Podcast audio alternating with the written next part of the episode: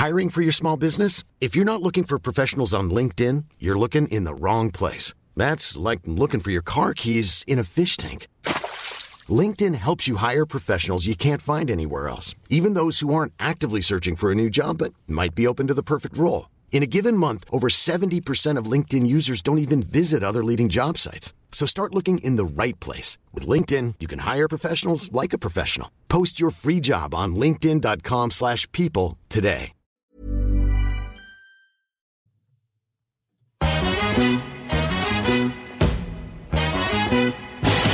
It girls, we the It girls. I got Jenny and Lindsay in this bitch, girl. Make you move your hips while sipping gin, girl. Make you bounce your tits like it's a jig, girl. Like boom, sip kombucha for your womb. Honesty squad link up, it's like boom. The girls be giving you vibes. Tune in, chill out, and feel good inside. Like it girls.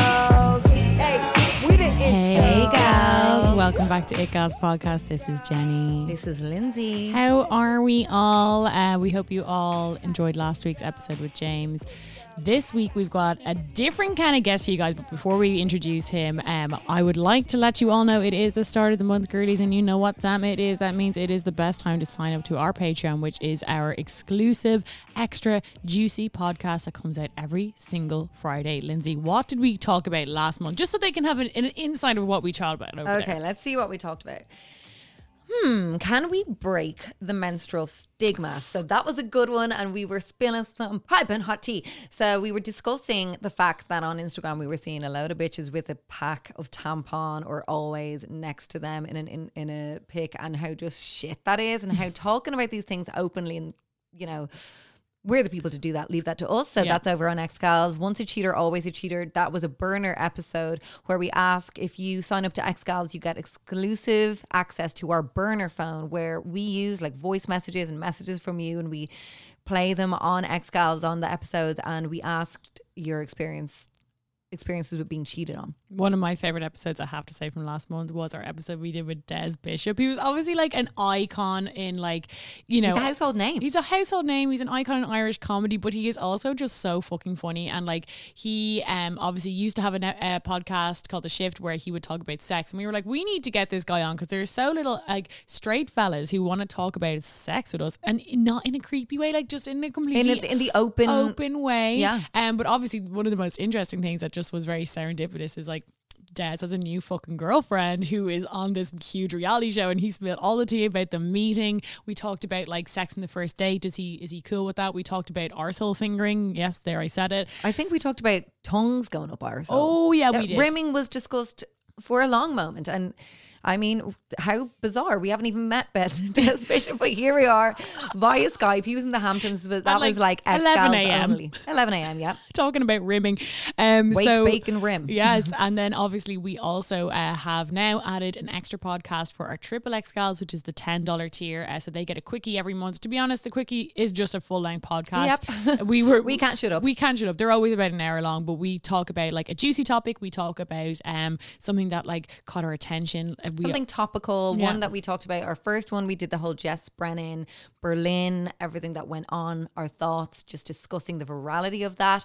And then we did an episode on blackfishing, and just our thoughts about the whole kind of this new word as a cultural phenomenon, you know. And we talked about, obviously within that, we end up talking about catfishing and just like our experiences. You were catfish, you spilled that tea. So we go sign up. So that is on patreon.com/itgalspodcast. If you need more convincing, go on our website. There's an FAQ section there with 10 of our most frequently asked questions about Patreon and testimonials. I was just about to say, all of our testimonials from our gorge X-Gals. And also on X-Gals, which we brought up, Discord. So there's also a chat room, which is only exclusive for X-Gals. If you're not an X-Gal, you got booted out automatically. So if you are an X-Gal, you're able to talk. There's lots of different subgroups. It's a chat room where you can just connect to other X-Gals. They're making friends. It's popping off. Every week now, they're like, anyone want to go for brunch? Anyone want to go meet up? Anyone want to go? We've also got like a Discord channel for X-Gals living abroad. We have like people living in different places kind of connecting. So it's really, really cute. There's just a community element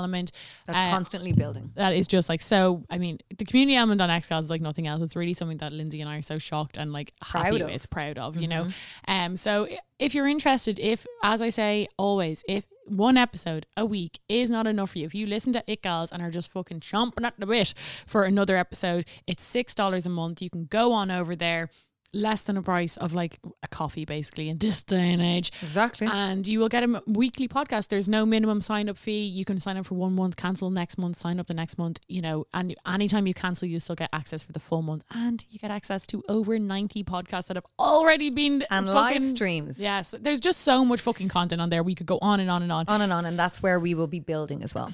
Absolutely. So this week on the podcast, Lindsay, we have a really exciting guest. His name is Fergal Harrington, and he is the owner, girlies, drum roll please, literally, of Ireland's biggest matchmaking and dating service. What?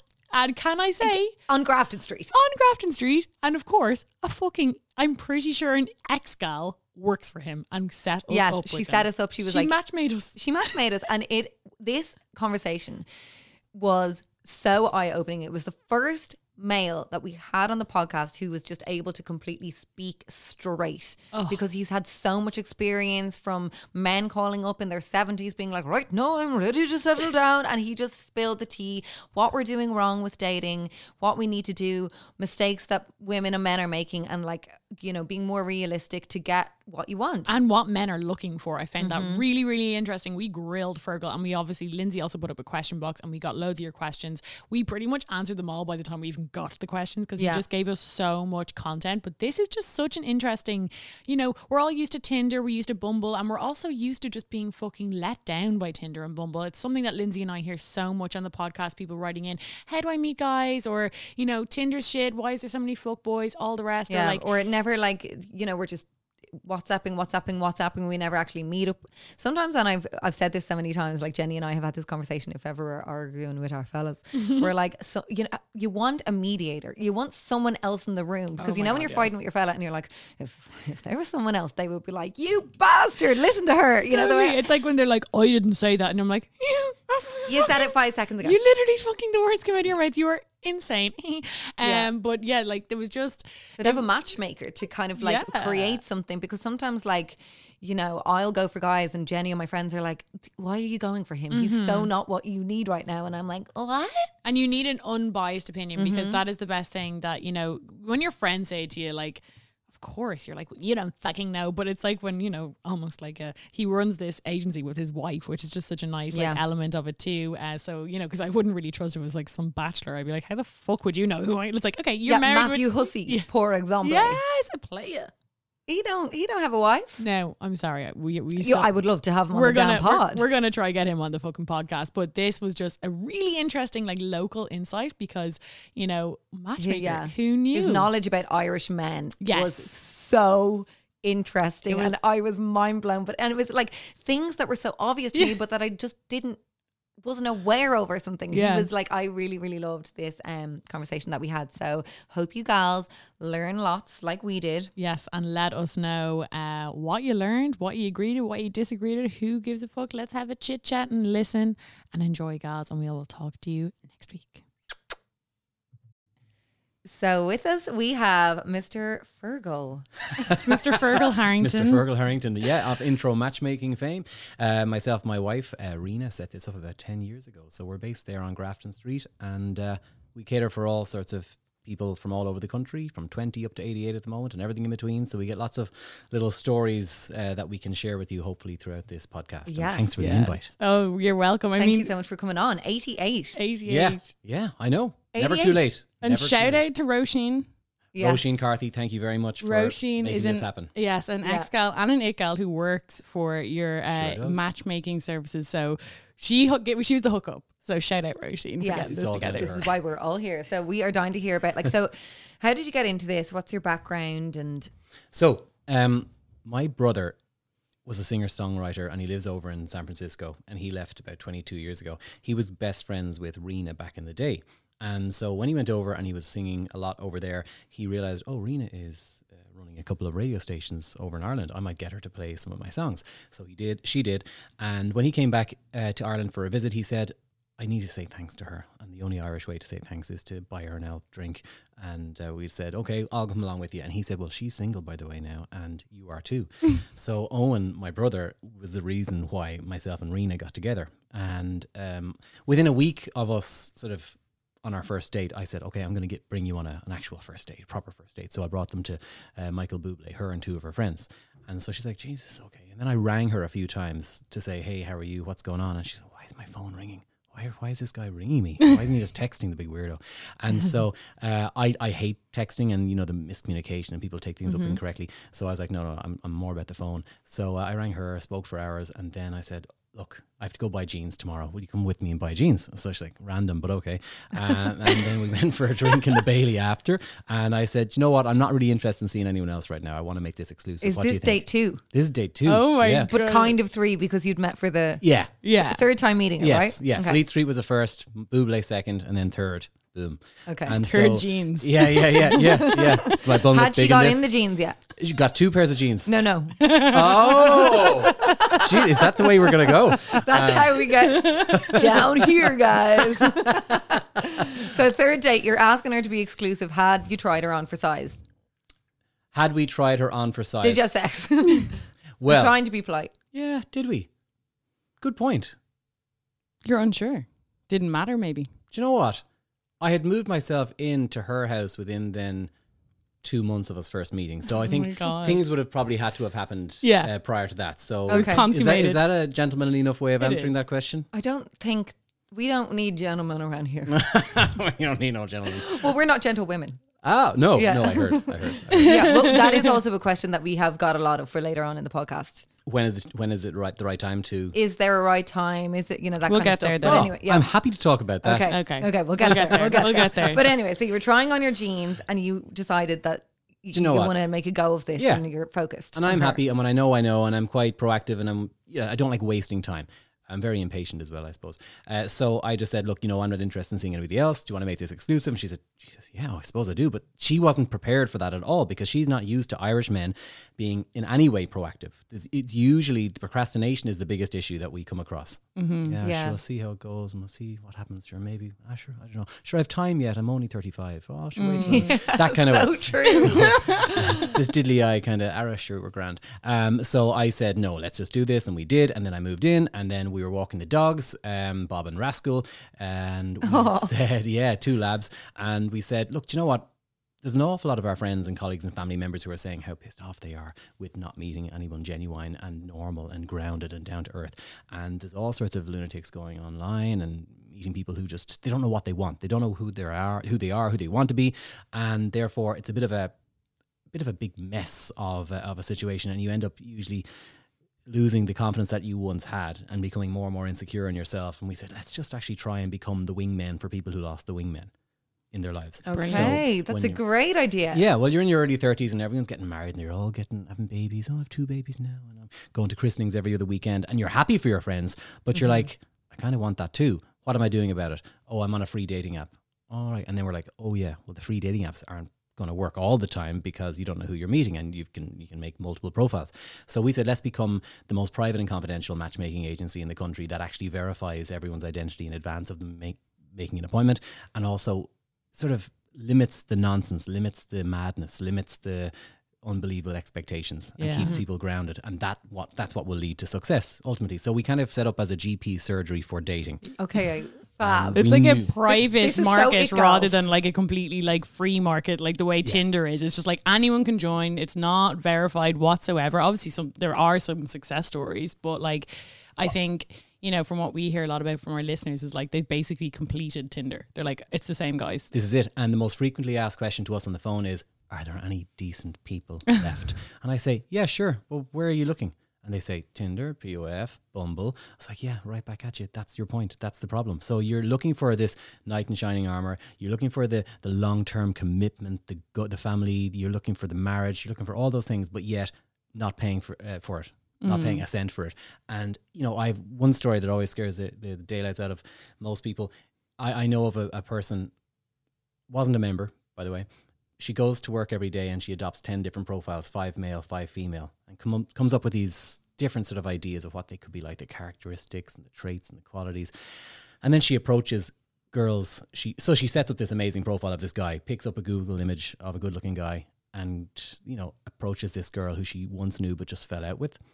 Oh, and so she's catfishing. Yeah, she'll say all the right things that a woman would want to listen to and hear from a guy. Yeah. And then sets up a date. Then the nice girl goes on the date. The fictitious guy doesn't, because he's fictitious.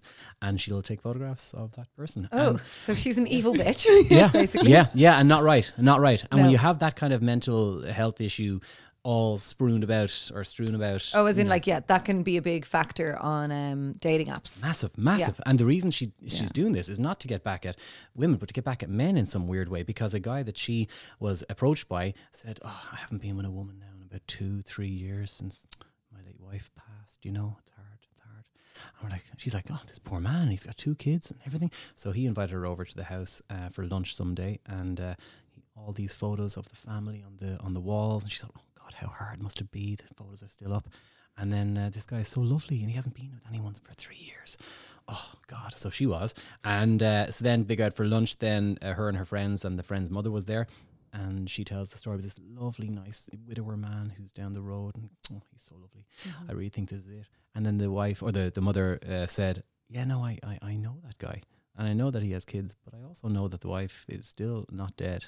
So, dear God, that sounds like a story for like a whole other podcast. Yeah, that is insane. So you're saying, so basically your kind of thing and what you're hearing feedback from dating apps is that they are notoriously just like, you don't know what you're getting. You don't, like, you can meet a guy and he can be all like wee, like, "Oh, I'm looking for this," but he's looking for one thing, or he's dating multiple girls and messing people around.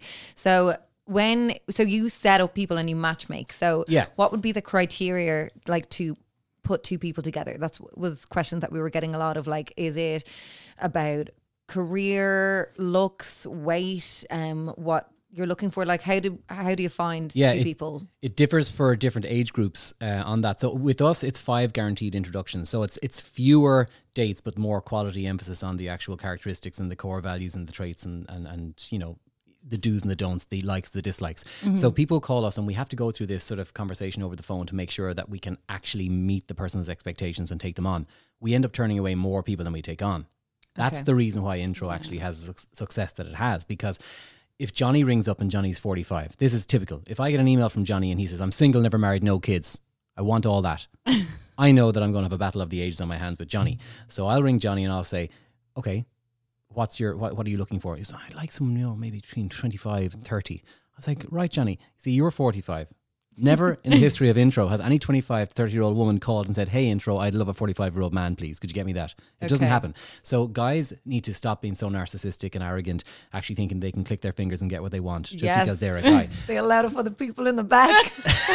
So true. Well, yeah. No, there's this arrogance. Men are obsessed with that. Yeah. Well, especially Irish men. I do find Irish men have, like, they don't realize that they've got such a good, like, selection of women in Ireland, you know, that way. And that has men have these, like, really high standards for, like, the girlfriend they want, but they don't ever look at themselves and they're like, "Hold on, like, my apartment's in bits. Yeah. I've never even had a successful relationship, but I want some girl who's, like, you know, meets all of this criteria.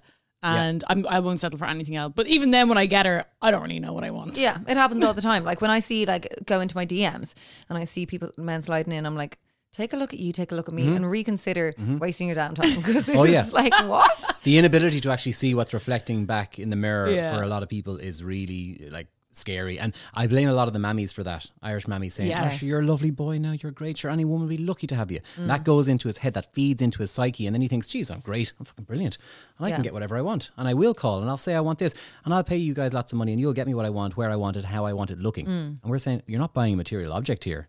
Same for the women as well, but mainly the men in this, if you're dealing with the 40-45-year-old men, this is their main issue. It's the Peter Pan syndrome. It's the trophy wife kind of commitment phobic, though. They want it all, they want their cake and eat it too, but they don't want it right now. So he'll say to me, "Well, I want her to be 25 because I'll go out with her for 3-4 years. Maybe then I'm prepared to get engaged." Maybe. And then maybe after 2 years we'll get married. And then maybe a year after that, maybe I'm ready for kids. And then we're saying, well, you know what? You can't get everything you want. She has a choice too. And therefore you need to cop yourself on. So we're very blunt on the phone and very in your face, because it's about people's entire future. We're not going to waste their time and say, yeah, whatever you want, Johnny, come on in, we'll get you. We'll see how we do. Yeah. That's not how we do things. So Johnny goes off in a huff and then calls back usually a year later, tail between his legs, saying, fine, you were right. Cool. And so I got a call yesterday, which is nice. I did a radio thing yesterday and I got a call straight away from this guy saying, yeah, you probably don't remember me now. It was in Waterford. And he said, I came into you and you talked, not down to me. He said, you told me where to go if I didn't change my attitude. And he said, no one's ever told me what to do in my life, but you did that day. And thank you for doing that. Oh. So he was the guy, he came in at 46 and he was looking for all that stuff. Yeah. Yeah. And so he ended up, he said, no, I'm married now, 3 years, I've got a baby and the baby is 2.5 or whatever. And I have you to thank for it. And thanks for being honest. Oh, wow. Yeah, that was well country. Sorry about that. We do need honesty, I think, you know, the way, yeah. And that's the thing, like, I guess one of the problems with dating, like apps and stuff is you don't get any feedback. No. Like we actually did an episode a while ago with a friend of ours who's another podcaster called Podge. And it was actually on his podcast. The podcast. Yeah. So we were, he actually like showed us his Hinge profile and we edited it like live on the podcast from, because we were like, what are you doing? Like your first picture is you with like 5 other lads. Your intro, like his one liner was like terrible. It didn't even reflect how like cool he is. Mm-hmm. And then he was like, now my Hinge is popping off. You do need like feedback, I think, that way. Like, and a lot of the time, like, I mean, lads aren't going to go to their lads and be like, what do you think of my Tinder profile? Girls do. Well, some lads do. Some lads do, and that is great. And I love being in the company of like guys who actually speak openly about it, because I'm like soaking up all the knowledge. Yeah. Like, okay, don't do that. Okay, they like that, you know? Yeah. But so the compatibility thing, like how, so obviously you're saying that like, more so the men maybe have these high expectations and you have to try and like bring them back down to earth. Oh, no. Oh, the women do as well? It would be more so women. Really? Women's bar is far higher than men. So men is kind of more just about the like superficial looks. And it might be looks and age. What you see is what you get. They want yes if you mean yes, no if you mean no. No mind games, no drama. Just what you see. I hear men say that all the fucking time. Yeah. No drama. Yeah. I'm drama free, but like I find men come into my life and they're like, blah, blah. Yeah, they just don't want hassle. That's what they always say. I don't want loud, brash, domineering in your face. They want like a woman to basically like slip into their life and be completely like they haven't changed anything. Yeah. I always find they're like, I want the exact same life, but just to have this woman here and she, you know, she's great and all, but she hasn't changed anything. The feedback is amazing. That's brash. It. That word is so gas. Brash, loud. We would 100% be brash women, and I'm like, that's why you're doing well.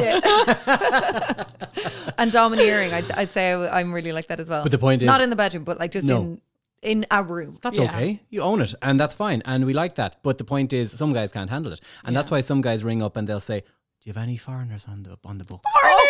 Oh my god! And he's not saying I don't like Irish women. He's saying, well, he kind of is. He's saying I want someone submissive who's going to do as I say. They think that foreign women are going to like. He thinks he's going to get some sort of like Russian mail order bride. He's like, okay. Yeah. Little does he know, Russian women will hand him his bollocks. Yeah. Annihilate. Way worse than what he could get here in Ireland. So, they really need to be careful. I said, it's not really a foreign woman that you're looking for here, Johnny. You're looking for someone who's nice, who's grounded, who's down to earth. Yeah. So people always do that. They make a sweeping statement about something thinking that I had one bad experience with an Irish woman before and sure, Jesus, she was fierce loud and she was fierce in your face and she was fierce bossy. Now, that must mean that all Irish women are like that. Mm. Let's go for the foreigners. Oh, yeah. And that's how they think. And I love men's brains. Same with people who had dates with separated people. Oh, Jesus, it was awful hassle there with the separated person. They came back, sure, and it was a toxic environment and they all were messing around and they were saying this, that and the other and they were half getting back together again. So, Jesus, I better cut out all separated people as well. Oh, yeah. I was like, do you realize how much you're shooting yourself in the foot here? Yeah. Well, I get it with kids. Like, obviously, I have 2 kids and I'm single. And I think going into the dating scene with that, I think people instantly see like, whoa, she's looking for a father for the kids. And I'm like, no, very much a separate thing. And I have my kids raring sorted. Like I basically co-parent with, you know, my parents and the dad. And like, I'm not needing someone to be like, hey, little squirt, let's go bike riding, you know? That's perfect. Yeah. But that's all about selling that in the actual profile. When we're selling the profile to Johnny over the phone, Johnny's getting an awful stick here. But if we call him about you, we'll be saying, okay, look, you know, her situation is this, but she is very independent, doesn't need a father figure. You're going to date her. Yeah. You're not going to be involved, you know, until she would say that you are happy to be involved in your life. And then involved would be involved as my friends are. Exactly. You know, the way. Exactly. Yeah. But automatically an awful lot of guys will think, oh God, is that going to be hassle? And what's the ex like? And is he going to cause drama? And it's going to be like this one. Jeez, what am I getting into? A lot of guys will think that way. But if you go for a slightly older guy, from your own age up to maybe 8 or 9 years, there's a maturity level sometimes there that you won't get in a 32-year-old guy. Would you usually, say for like single parents, would you usually put single parents and other single parents together? Do you think that works? No, or it doesn't matter? It doesn't matter, because a lot of the time guys had kids from other relationships that shouldn't ever have had kids, and they're the worst father figures ever. And then you got Johnny, who might be the best father figure ever, is only dying to get involved and be a dad. Yeah. And so it might not have been possible. Yeah. For lots of fertility or whatever reasons. So no, it can't be as black and white. It's never black and white. And that's why you have it. It's very intricate. It's so time consuming and labor intensive to go through all the different traits and qualities and characteristics. But 7 of us actually make the decisions on the actual matches. Wow. So 7 humans make the decisions. Oh, there's like a board of elders. Honestly, God. Yeah. Wow. So you bring in, and like, how long does it take to kind of get through? So if someone wants to apply, do they have to like write out all their and no, they don't. Like they send an application in through the website intro.ie, and I would contact them by phone, or someone would contact them by phone to have the initial chat to make sure that we actually can offer you a membership. Yeah. But about 20 times a day we don't, and we say, I don't think this is the agency for you. Not out of being cruel, not saying, no, you're not good enough. It's nothing like that. It's all about managing expectations. And we only deal with people who are willing to compromise, and people who are flexible enough, and people who actually understand, as you said earlier, I know I have flaws, but they have flaws too, but I'm willing to actually work with that. It's not for people who say, well, do you know why I deserve X, Y, and Z? Because I had a hard life and I had a terrible breakup. So the victim mentality stuff will never work, or the anger, if they're still raging and seething with anger about how they got hard done by, they're not ready for dating. So they need to be in this happy kind of enough space in their head whereby they feel, I'm content with my life, my work, my family, my friends, but I would like someone else to enhance what I've already got going for myself. I'd like to go out for dinner. I'd like to go out for meals. I'd like to have a partner. But people who are looking to fill a void in an empty space that they think has been made because of some ex, they're not ready yet. So we have policies, and the policies are based on stats. Getting a bit technical here, if you don't mind. No, we're enjoying this. Yeah. So in year 1, myself and Rena opened the doors 10 years ago, and we let everyone in. Sure, yeah, it's grand. What'll happen? We weren't naive because we were both in sales for years and whatever. And she was working in I was in property. She was in TV and radio, always sales. Okay. And this is a sales job. So we opened the doors, and then we realized, oh my God, what's happening here? All these people are just looking for the most outrageous things. And the 3 things that cropped up time and time again was unwillingness to travel, unrealistic age expectations, and academic snobbishness. So interesting. Yeah, 3 things. So travel, as in, I'm not traveling anywhere. I live in Portmarnock. I've got my set up here. My kids are in school down the road, therefore they can come here. Or I might go as far as Malahide. Oh, no, I would move for love. Yeah. Yeah. Right. No, but very Lady Gaga of you there. Yeah, but that is very, I can see a lot of Irish people being like that. Oh, yeah. Irish people are such, like, even in Dublin, like, we're such, like, local people. Yes. You know, that way we're like, I mean, I live in Portmarnock, he lives in Killiney. How will it ever work? Shock horror. You know, and that way. That's the thing. We're a nationwide service, so we have all 32 counties catered for. And the reason why people shoot themselves in the foot a lot of this is because they have these profiles, and they have the radius on the profile of about 10, 15 kilometers. And so they ring up us and say, oh, I don't know why it's not working. I'm on Bumble and Tinder and POF for the last like 3 years. I'm seeing the same faces crop up over and over again. It's like, what's your radius there, love? And they're like 15 kilometers. It's like, there's your answer. So, and there's the reason being there's twice as many women living in urban areas than men. So women spend longer in education by and large in this country, and that's why there's more women pocketed in cities. And that's why if you're a woman in Dublin, Limerick, Cork, Galway or Belfast, you're at a slight disadvantage if you're not willing to travel. And that happens. Okay. Interesting for our listeners too, because obviously, well, our biggest listenership is 25 to 35, probably because that's our age group. Well, we're moving further away from the 25 section. Say nothing. But the under 25s, we obviously do also have a lot of people in college and stuff like that. And I'd say that would be a big, I mean, obviously in college as well, you know, your bubble is even smaller. Like, I mean, when I was in college, I was probably like, God, he goes to UCD. Like I could hardly go all the way out to, you know, Sandyford, you know, that way. It's like you'd only date sometimes within your college then, which makes the pool even smaller. But so when you're talking about like criteria for people around like 25, 35, say women, what would some of their what's common criteria that you would see from women around that age group?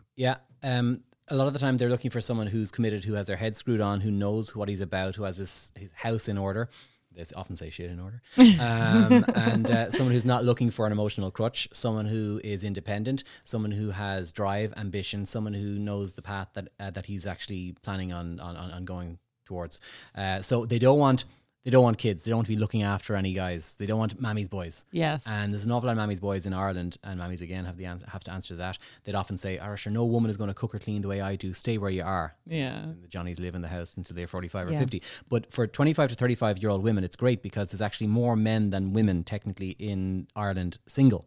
So there's more men single. There's more men. More available men in the 20s and 30s. There's more available women in the 40s, 50s, 60s and 70s. Mm-hmm. So well, that's depressing. Over. Yeah, but that's just down to women living longer, more men emigrating, and a lot of the time as well, men will separate when they're in their mid-50s, the midlife crisis, and they'll run off with a younger woman, and that's why there's slightly more available younger men.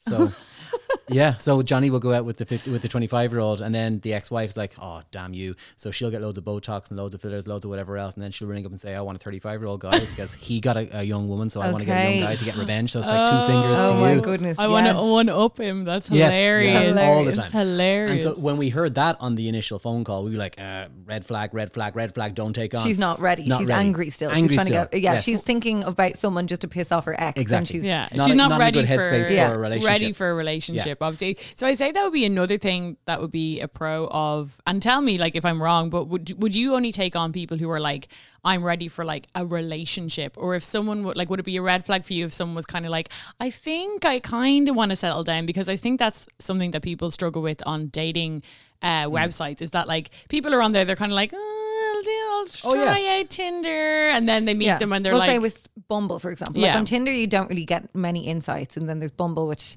you can have the little search thing which says what you're looking for. Now I think it's when it's on a public dating profile, it's a lot more kind of vulnerable and putting yourself out there if you have like, I'm looking for a relationship. And if you're going on dates and saying that outright, it can be a bit off-putting and, you know, in your face when you're just meeting someone initially. But then you do get to a point of being like, are we on the same page? Are we looking for the same thing? So how do you... A lot of the time people will say that they don't really know what they want because they just haven't met the right person yet. And then after date number 1 or 2, it just clicks and they're saying, yeah, geez, that's what I'm after. Because if you try to sit down and actually say, I want to specifically categorize the traits, the qualities, the characteristics, the core values, the family values that I'm looking for at 25, like, geez, I don't know. God, I just want someone nice, down to earth. The people who are successful come in and say, I want some nice, down to earth, just grounded, level-headed, what you see is what you get. Just someone who's family orientated, someone who's going to treat me with respect, and someone who actually wants a relationship and wants to commit, because they're so sick of meeting these one night standard type people who are just going to play fast and loose with their emotions. And then people nowadays with COVID, not to go off track, but they're just making decisions that they probably wouldn't have made beforehand in terms of Zoom dates. And then it ends up with revenge porn, loads of other random stuff like that happening. And then they call us saying, geez, I was just had this most awful blackmail experience, so I want to protect myself from all this, so can I please do something proper? So we've never been busier in 10 years than we are since the 12th of March. That's when lockdown hit. Because like I downloaded stuff because I was single just before lockdown, so I downloaded some apps because I wouldn't really have the time, or I'm not really like, I hate spending a lot of time texting and being on my phone, but lockdown I was like, okay, this is the perfect time to just be able to see if there is anyone decent. Now it's like, whoa, I mean, you can just waste your time so much, and it's really confusing, you know, because it is kind of hard to know what you want, especially if you're like meeting, you know, if you're not meeting the right person, and then if you do, and then they don't know what they want, and you're like, oh God. Well, a lot of the time Mary might like John, and John doesn't feel the same way, and therefore it's very debilitating, and then Mary has to take time for herself to heal and actually build up the courage to actually go out there again. It does shatter confidence levels, staying too long on certain apps, because there's rejection after rejection. People don't respond as quickly as they should. But then if you send an email to some guy or a DM to some guy and he doesn't write back within a few seconds, you're not going to go mental at him. But so many women say guys go absolutely ape if they don't get back to them within a couple of seconds, and they start slagging the crap out of them, saying, what are you doing in the stadium? Look at you. I thought you're single. I thought you're on this for a reason. What's wrong with you? What's even wrong with you? Oh my God. Really aggressive. Men are definitely more volatile that way. Yeah. Like, big I mean, time. Or like, you know, you'll get it where like, you know, we hear it from like a lot of our listeners, like they'll like kind of break it off with a guy where it never really happened. Like they might've gone on a date, but they're kind of like, look, it's not really. And then you get the tirade of messages. Yeah. Like, what the fuck? Why do you waste my time? Blah, blah, blah. You're like, showed your true colors now. Shit. Well, lucky escape then. And then, of course, like, I mean, if you've been through, like, say, a few kind of letdowns where you were more into the guy than he was into you, and then that happens to you, you're probably just like, forget it for a while. Yeah. Like, and they switch off for a while. But the online thing, it's very it's really debilitating for an awful lot of people, because they'll put up profiles and they'll have these filtered pictures and they look amazing, and then they wake up in the morning time if they're 21 or 22 and look in the mirror and it's like natural light. Oh Jesus. Hungover. Yeah, and not feeling great. So I suppose being in a good headspace and being happy with yourself is actually, although it sounds cliche as whatever, it's so important that you're ready for, and if you're not happy right now yourself, then there's no point in doing it. Yeah. But the travel thing is a major issue, just to get back onto that. Yeah. And there's more men living in rural parts. That's why, you know, men, trades, farming, whatever else. Yeah. Mm-hmm. But then the age thing is the second one. And in year one, we noticed that, oh God, everyone is giving out about age. They want all these ridiculous age gaps. And when guys hit 40, that's when it starts, as we mentioned at the beginning. But then women will call at 50 saying, you know, I think I want, you know, someone 40 because I feel I look so much younger than my actual age. And often it's, again, about the revenge. But in the age group that we're mainly talking to here, 25 to 35, they will ring and it's never an issue. Age is never an issue at 25 to 35. Yeah. Because guys are not at that weird Peter Pan commitment phobic level yet. That's only when guys hit over 40. So that's when they get really difficult. Oh yeah. Oh, 39, 40. You can see it straight away. Is it because they've had, you know, difficult relationships and they're just... Or they've played the field for so long in their 30s, and then at 34, 35, 36, all their other lad friends have settled down and they're like, Jesus, where are the lads gone? I can't even get them out for a night out on a Friday. When the missus won't let them out. Yeah. So I better get a missus. Yeah. Yeah. And I feel like then they can, if they're the last one to settle down, like say, I can see it from like some of my friends who have like, you know, if they're in relationships and all the kind of guys, there's always that one single guy, but he would only bring like really young girls. It's like he's trying to show off to the other friends who have these long-term relationships. Like, oh, well done, you've got sand for the past 7 years. Well, I've got a hot little mutt and that's what I get for waiting so long to settle down. Yeah. And it's like some dope comes in 21. Yeah, but it's not adoration. It's not jealousy. It's usually pity. It turns into pity for those guys. Very so true. Yeah, they think they look deadly. It looks pathetic, especially really to their peers who are female. Like, I mean, because I see it, like, you know, Lindsay and I both in our 30s, and like, yeah, you do see like the 36-year-old, and you're like, he's bringing around another 22-year-old. You're like, oh God, like you're not as rich as Leonardo DiCaprio. You can't be getting away with that much. Well, even Leonardo DiCaprio looks like a fat dope, to be honest. Like regurgitating every year a different Victoria's Secret model and not getting anywhere, and they're lapping. It doesn't look like a good report card. Then you see like Pierce Brosnan, who like he's been with the same woman for years, and that's kind of a really attractive quality and stuff like that. And your man Magic Mike, what's his story? Or is he the guy with the older looking? I know who you're saying, the older looking woman.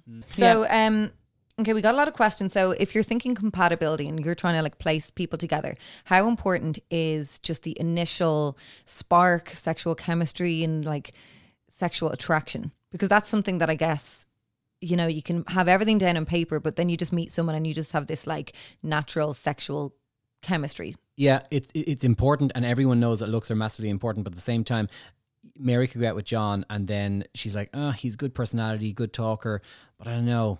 If she doesn't give him the benefit of the doubt, she'll lose out, because the second time or third time she meets, he'll whip out the guitar, play her a song, serenade her, and she's like, Jesus, there's something there that I didn't see at the beginning. So we're too quick to judge is the problem. And we're not going to think, whoa, boom, it's so hot, I can't believe the chemistry is as palpable. That rarely happens. We're not 15, 16, 17 anymore.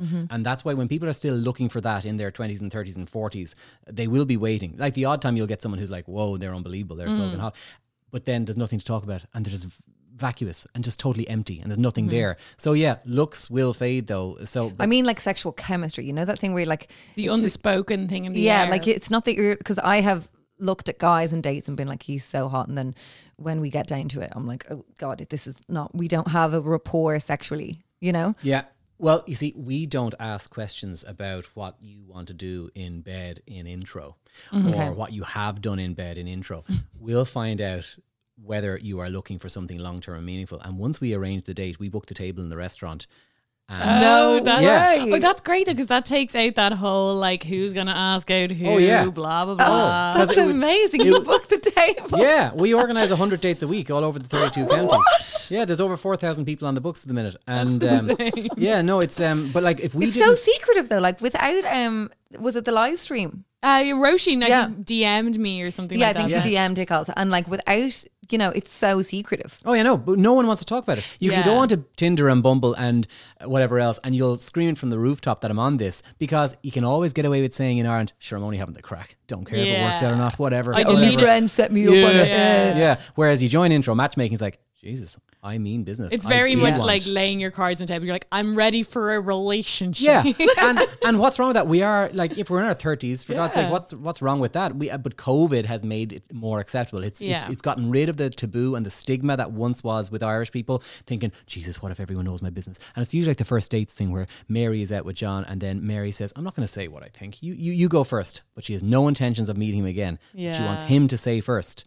The show, Yes. So I think with dating, I always say it's like everyone is, you know, feeling it's quite vulnerable. It's a vulnerable feeling to be like, I'm looking for something more than that is, you know, like I'm getting one night stands, but I want more than that. It's very like you can feel a bit like lonely. Time. But then I think when you enter the dating game, you're very much trying to navigate it with your dignity and like keeping yourself strong. So it's really hard to configure what the other person who's being honest and how to pick together. That's why it only works if you put yourself into a pool of like-minded individuals with the same intentions.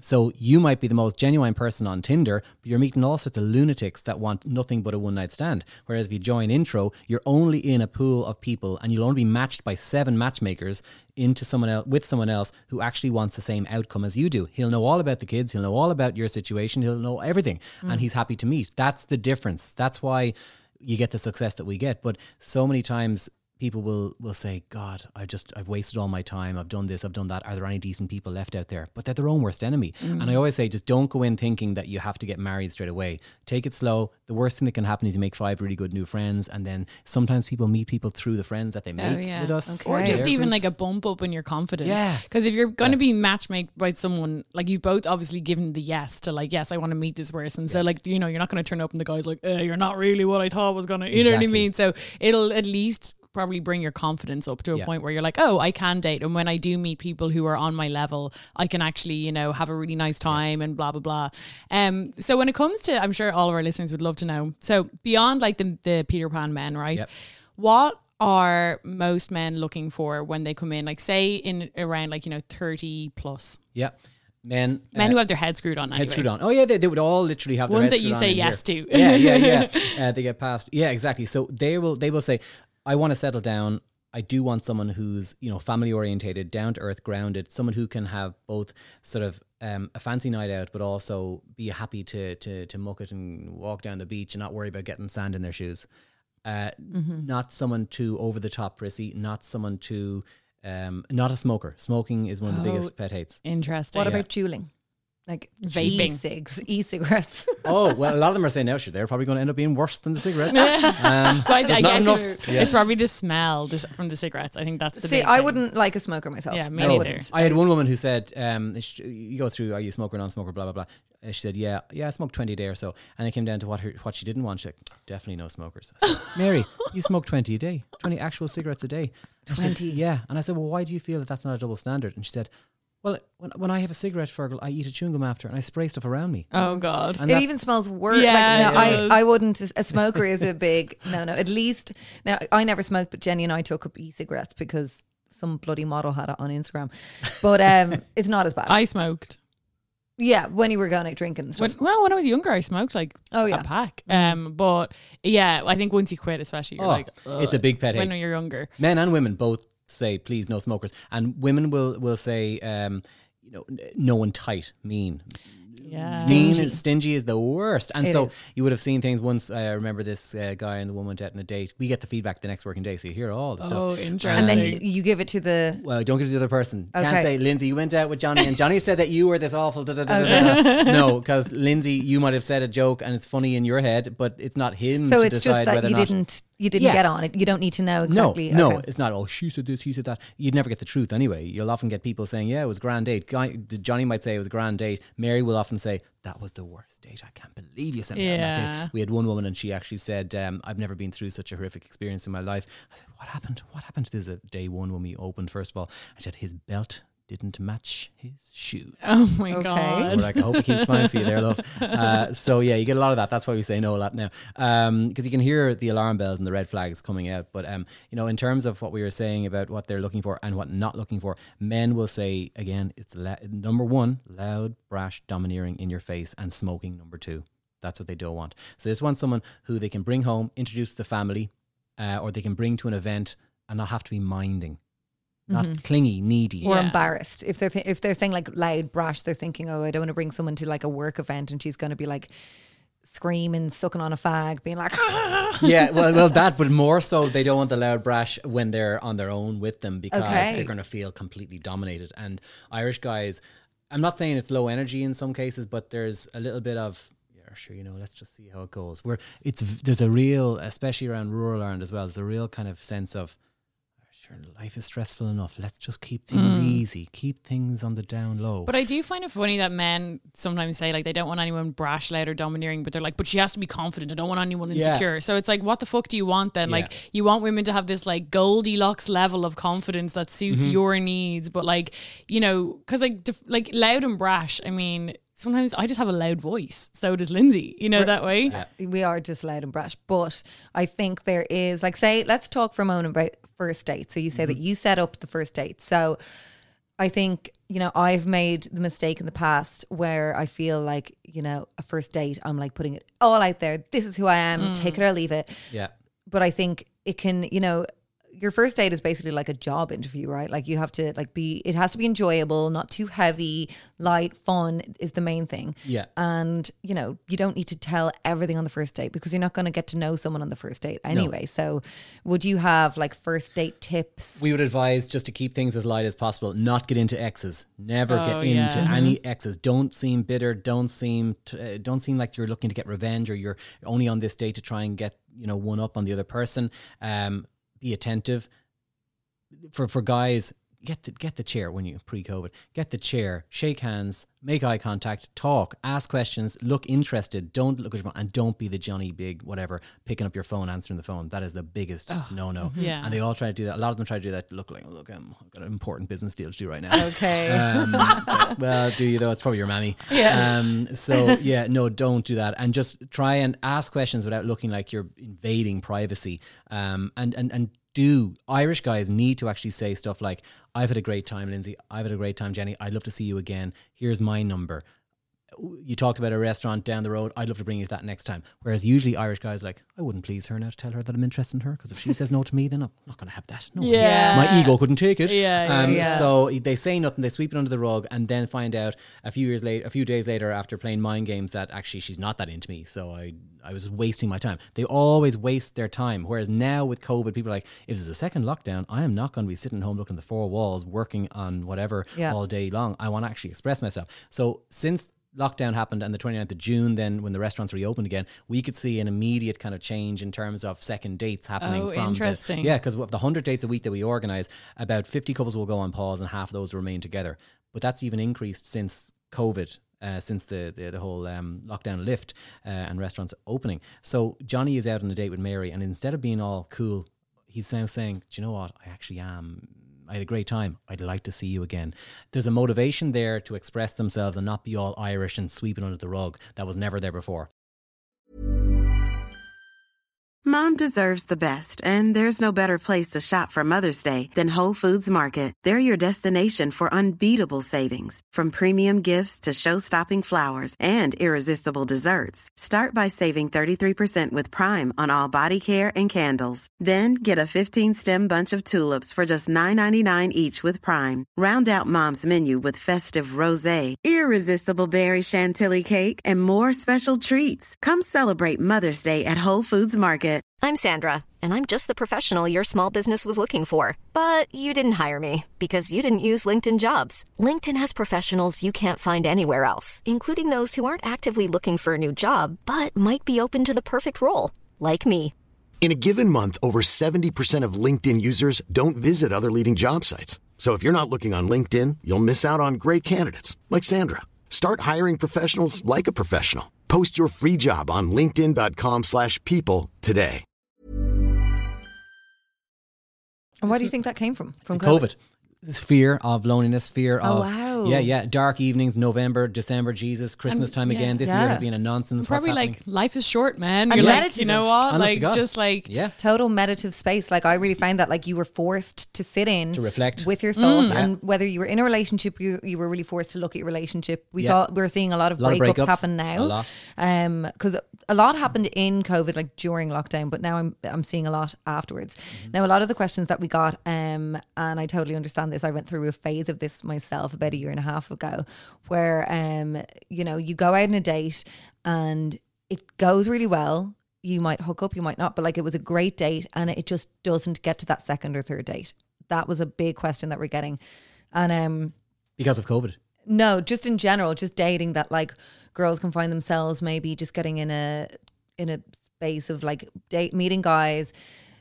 Maybe it is. That's having sex on the first date, I would think. Would you really? Yeah. Think so? Yeah, yeah, guys won't want to meet the girl. Majority of guys won't want to meet the girl a second time if they've had sex the first date. See, I don't think that not crazy. No. Oh, no, it's not. I'm not saying it's crazy or not. I'm saying it's fact. True. It's fact. Yeah, yeah. It's like from what you've heard. Oh, yeah. Because and all we've been doing is for 10 years listening to people, what they want, what they don't want, and what their experience have been.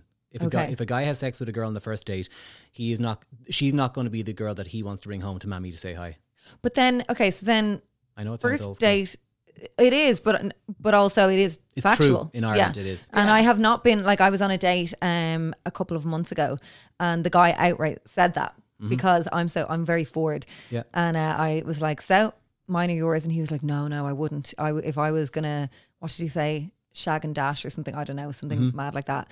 He was like, if I was to go home with you tonight, I wouldn't. It would be because I don't want to see you again. And I'd be gone tomorrow. So that means he wants to see you again. Yes. But then he also like it kind of also brought in a bit of a like weird, because sometimes men can do that and then it makes sex like this big thing. Yeah. And that's what happened with me and him. Yeah. And it can make it like kind of like, oh my God, it's going to be, like Lindsay made a joke, which was fucking gosh. She's like, what do I do? Like, enter into the room and negligee, like it's like this. And in Ireland, I think that like we are a country and like our podcast tries to do a lot of this where we're trying to break down so much of the shame around sex and so much of the like the shackles that have been around us for so long that we're not allowed to talk about sex and like that women shouldn't be sexual. And I do find that can be a bit of a hangover. And I understand it to an extent. And the idea that like the man will go on a date and have sex with someone but judge the woman and not himself. Yeah. Well, it's same down to like leap year last year, wasn't it? Whereby the women can propose on the 29th. We've had situations where guys literally have broken up with the woman who's proposed them because how dare you make me look like some sort of emasculated whatever. So men still really want to look like... They want to appear to be the guy that's in control and dominant. That's why if you're a woman who says, right, we're going home.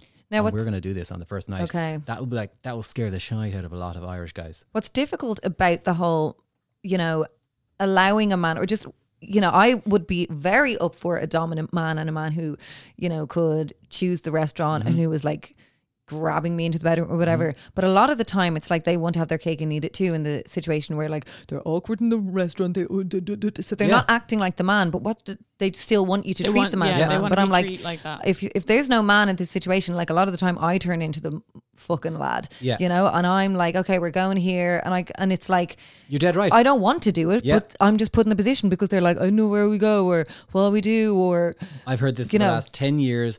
Every day, all day. Women have to be the decision makers all the time. And they organize the holidays, organize the restaurants, organize everything. And he's like, whatever you want, I suppose, yeah. And his attitude is, well, you were going to make the decision anyway. So why the hell would you want me to give my tuppence worth if you're going to end up saying, no, I don't want that, that's shite, we're going here instead.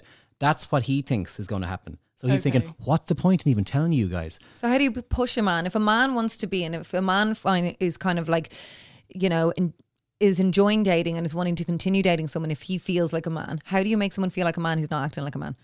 It'll have to be it has to be nicely, softly, build up.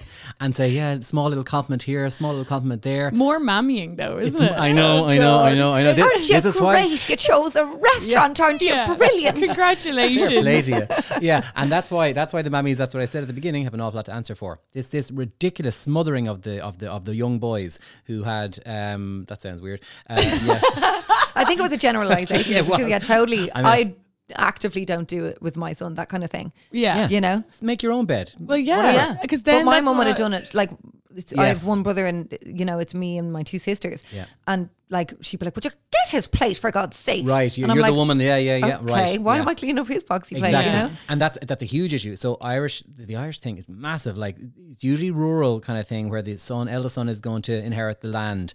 The sisters have gone off to UCC or UL and they're doing the nice degrees and they're doing great. And so he's there and he's with Mammy and Daddy. Mammy makes him the dinner every day at 1 o'clock and they have the tea at 7. And sure, Mammy and Daddy don't talk because they're miserable and they slept in separate bedrooms all their lives, apart from having kids. And then so he's at 45 saying, Mammy, there's a nice woman down the road there now. Do you think I should meet her now?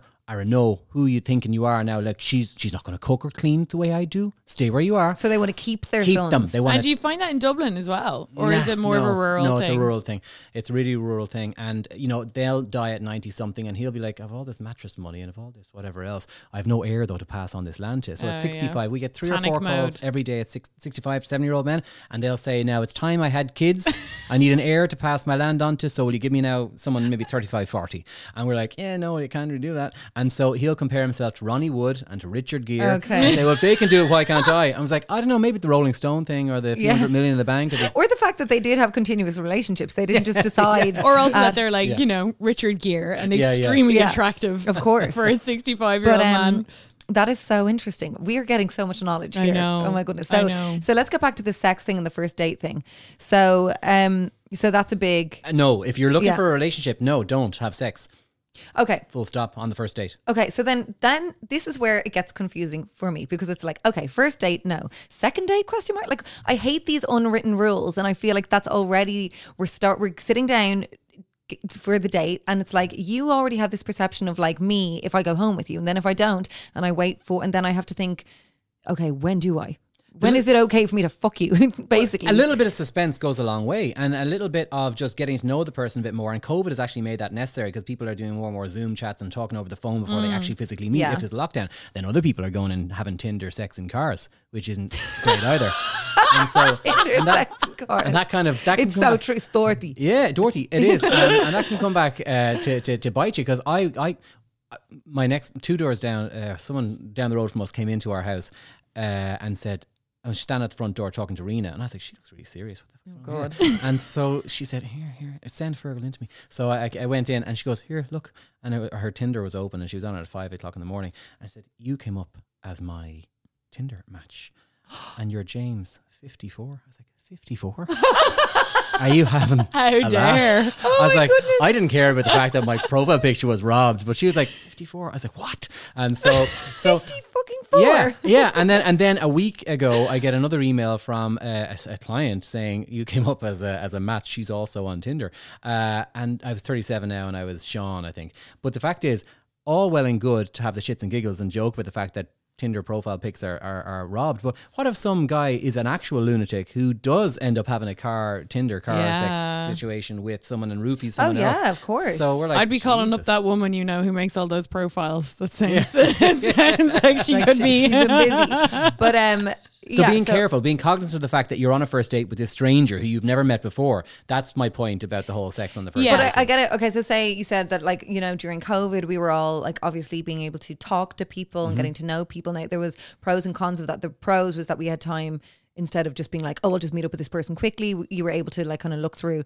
But then also some of the cons were like, if you matched with someone at the start of lockdown and spoke to them a lot, it was kind of like we kind of have said so much. We've spoken about so many things that would have been so much better to do on a date or on a few dates. It was kind of like we had a little mini relationship without all the perks of... Yeah. And that's why when the 29th of June came along, people were like gagging to get out. Yeah. We had a backlog of people that hadn't been out since the 12th of March. So it was ridiculous. And so, but then there were much more enjoyable environments because you go to a restaurant for a bite to eat, a lunch or dinner, and there's partition like snug type areas everywhere. More private, yeah. Yeah, so you don't feel like Bridie's listening to your every word as you're chatting away and having the crack. And so you much more openly, freely speak and get to know each other. And that's why we've seen a follow-on and a follow-through from definitely guys being more forward saying, geez, that was hell. I don't want to go through another 3-month sort of break. Let's actually make a plan here. Yeah. And that's why we're seeing it nonstop. And we get all the feedback the next working day, over 100 dates. So it's 200 people to call. How'd you get on, Mary? How'd you get on, Johnny? Well, he was great. Thought he was really good looking. I liked the way that he opened the door and da-da-da-da. I liked that he was very chivalrous. He got the meal. He paid for the bills. He wasn't tight. That's lovely. Great.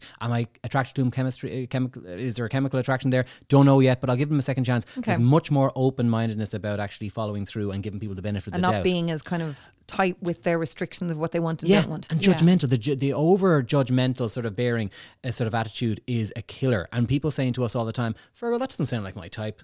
We're like, Mary, your type hasn't worked so far. You don't know what your type is. Stop going for that and type. I guess like what you're saying there, kind of, it does make sense on the sex thing, because I think like Lindsay and I can be kind of like sensitive towards sex as well, because we are like such like sex positive people. But I guess a lot of the time is like if you're meeting up on a date and, you know, granted it's someone that you've never met before, not like someone who you've kind of known and been set up with, because that's a different, that's not really like a first date, you know. First date is like, I think when you're meeting like a stranger and you're like, because it's a lot to digest. Like, you know, I've gone on dates, I haven't been single in years, but like any dates that I have gone on, I find you come back and you're like, what did I say? Like I'm getting flashbacks in my head of me being like, oh Jesus Christ, I brought up that trauma. Like it can be a lot to digest, and then you're digesting like a lot of the time what they said. Like, cause you first, you kind of put the mirror up to yourself and you're like, what the fuck was I talking about? Mm-hmm. And you kind of realize you're like, oh my God, I didn't listen to them at all. And then I guess if you do add in sex to that, I mean, first of all, you're probably going to be staying the night. It's like the date's now gone on for like 16 hours. Yeah. You're the awkward thing of waking up in their house. That can be really awkward as well. You don't know where the fucking bathroom is at 4 a.m. Or if it's drunken sex. Exactly. And like you don't really remember. And if you have the fear then after. Yeah. And then you're like, oh God, if I'm cringing about what I said,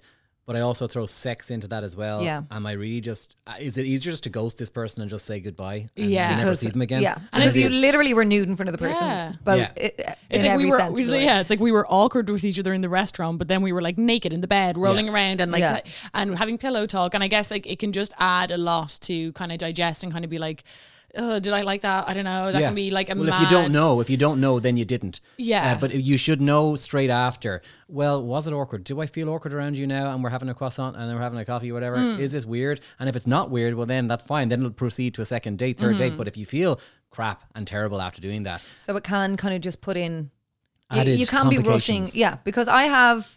you know, I've gone on a couple of dates with a guy who like I did get with on the first night, but like it was successful in that sense that like it made it, like it wasn't just a one night thing, but does that just mean that we're on the same level with the thought process of that? Or yeah, but it's also what you actually want in future, how long you feel it's going to be. Or are some people thinking, I'm in this bit of a rut at the moment. I wouldn't mind having some regular kind of companionship for the next few months. Would they be thinking, like, if that whole idea of like, oh, I wouldn't bring her back because, would they still be maintaining that first thought process a lot of the time? I think so, yes. Okay, yes. I'll ask him that later. Yeah, do. I probably won't get a truthful response. But okay, let's talk about... So if you were to give advice on... So we're saying that this is a no-no. So if you were to give advice on like how to... you know, successfully maneuver through the first few dates. Like, you know, so we're not having sex. So where do we go? What's the kind of vibe? Yeah, well, we always advise going for some sort of bite to eat if you can, if COVID allows, going for a bite to eat to actually get to know the person, because so many people go on 20 dates a week, cappuccino dates, they knock back the latte or whatever, and they're like, oh, I'm judging you. So she's looking at Johnny, and then Johnny's there, but she goes, oh, I'm going out with Jack tomorrow, and Jack said he goes to the gym 6 days a week, so he's probably going to have a better physique, therefore, not going to really pay attention to this thing. This guy in front of me. Okay, so it's so transient and so fickle, and our attitude is, if I throw enough mud at the wall, something will stick. So we throw loads of likes and swipes, and we're like, yeah, I'll do that. I've got another 20 dates or 30 days lined up for the next 2 weeks. So something's going to happen from there, no? And then when it doesn't, that's soul destroying. And then when you do that for 2 and 3 years, you end up being half the person you were at the beginning, because you're like, Jesus, there's no decent people left out there. That's why that's the most frequently asked question to us on the phone every day.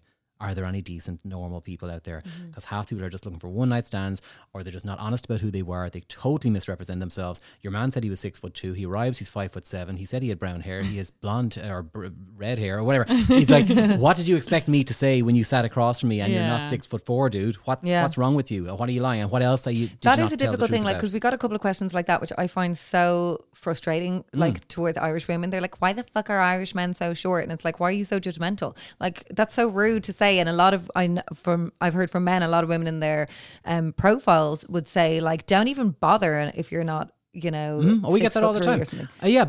But our answer to that is very factual. The facts are in Ireland, you're 5'5", 5'5" and a half is the average height of a woman. It's 5'7" and a half for a man. That's the average height. So we can't stretch the men taller. Yeah. Only 30% of Irish guys are over 6 foot. I also do find the majority of women who have these rules around height are always the shortest women. They're always like 5 foot two. They're like, I want him to be 6'3". I'm like, babes, I'm 5'9", and I don't think I've ever really like looked up at a man before in Ireland. You just deal with it. I just feel like we don't live in Denmark. That's so judgmental. Yeah. Like imagine if men had that on their profile, like, don't even bother unless you have a couple pair of double Ds. Yes, yeah, like, and they don't ever say that. No. Guys aren't even that bad about the looks thing. Yeah. They might say the odd time, oh, nice and slim, but that might be it. Never would they, oh, like big. They don't get into that actually, and they certainly wouldn't in here with us. But the height thing is really annoying because they often do say I'm 5'2", but that's stocking feet, so I always wear 5-inch heels. And we're like, well, whatever. We're doing it based on stocking. Your man can wear heels too, maybe. Yeah. Cuban boot. We said it before. We've had those calls as well. Not Cuban boots though. I dress up. Is that okay? Okay. Well, you know, maybe it is for some people. Some people might. We knew a girl who liked to dress up her man. So there you go.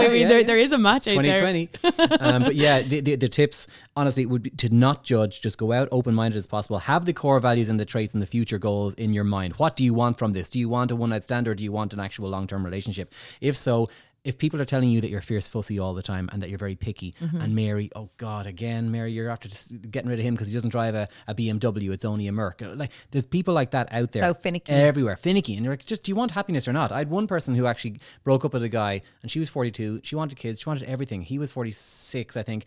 And she broke up because he didn't drink enough. Not that he was teetotal, just didn't drink enough. Didn't get as blotto and nuts and off his face as she did. Yeah. And so she really liked the guy. They were together for 4 or 5 months. And then she said, no, I want the crack. Really? I want to go out and I want to just get hammered. So then she maybe didn't want a relationship. She wanted more of a relationship with alcohol than she did. Okay. Yeah. And I do find people can do that where they look for like their partner to fulfill everything. It's like, you might go out, like one of my ex-boyfriends, he wasn't exactly like, you know, big mad sesher. And like I would at that age loved going out. So I just went out with my friends. It's like your boyfriend doesn't have to be like your going out partner, your movie partner, exactly. Like all the same books, all the same music, all the same friends. You've got all it's just like it's not going to ever watch happen. Sex and the City with me for God's sake. It's my favorite show. And then they're like, just watch The Gladiator. Yeah. Rocky is the best movie ever. Well, it's give and take. So that's why if he is willing to watch Sex and the City, you will watch that. Yeah. It's all about compromise. But these people want everything. They want their cake and eat it too. They want everything to fall in their lap, and it doesn't work like that. And as you said, you shouldn't be looking for someone to fit into your sort of box. You should be saying, that sounded bad too. Into your life. edit. You should just like, if you like, I get people who said, oh, I like the quick step. I'm really amazing at the quick step. So the guys that you introduced me to must be really good and proficient at the quick step. I was like, you're lucky if an Irish guy is willing to get up on the dance floor. The quick step? Yeah. Is that some kind of dance move?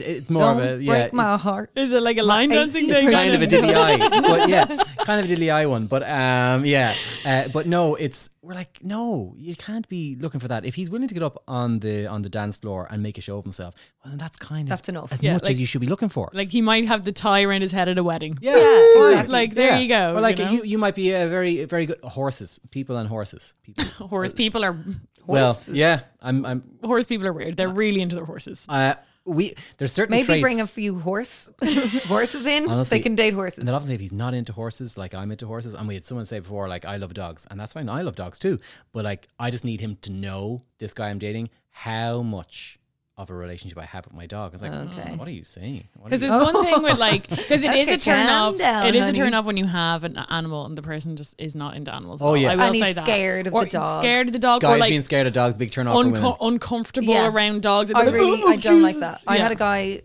slag my dog, and I was like, ew, you are fully minging to me right now. Yeah. He'd be like, I was like, oh, I have a French bulldog. And he was like, oh yeah, they're really overbred. It's actually really sad when you think about it. I was like, making you the cruel person having it. Oh, right. Like, I'm going to fuck yourself. Yeah. Like, yeah. I'm not going to be bringing it.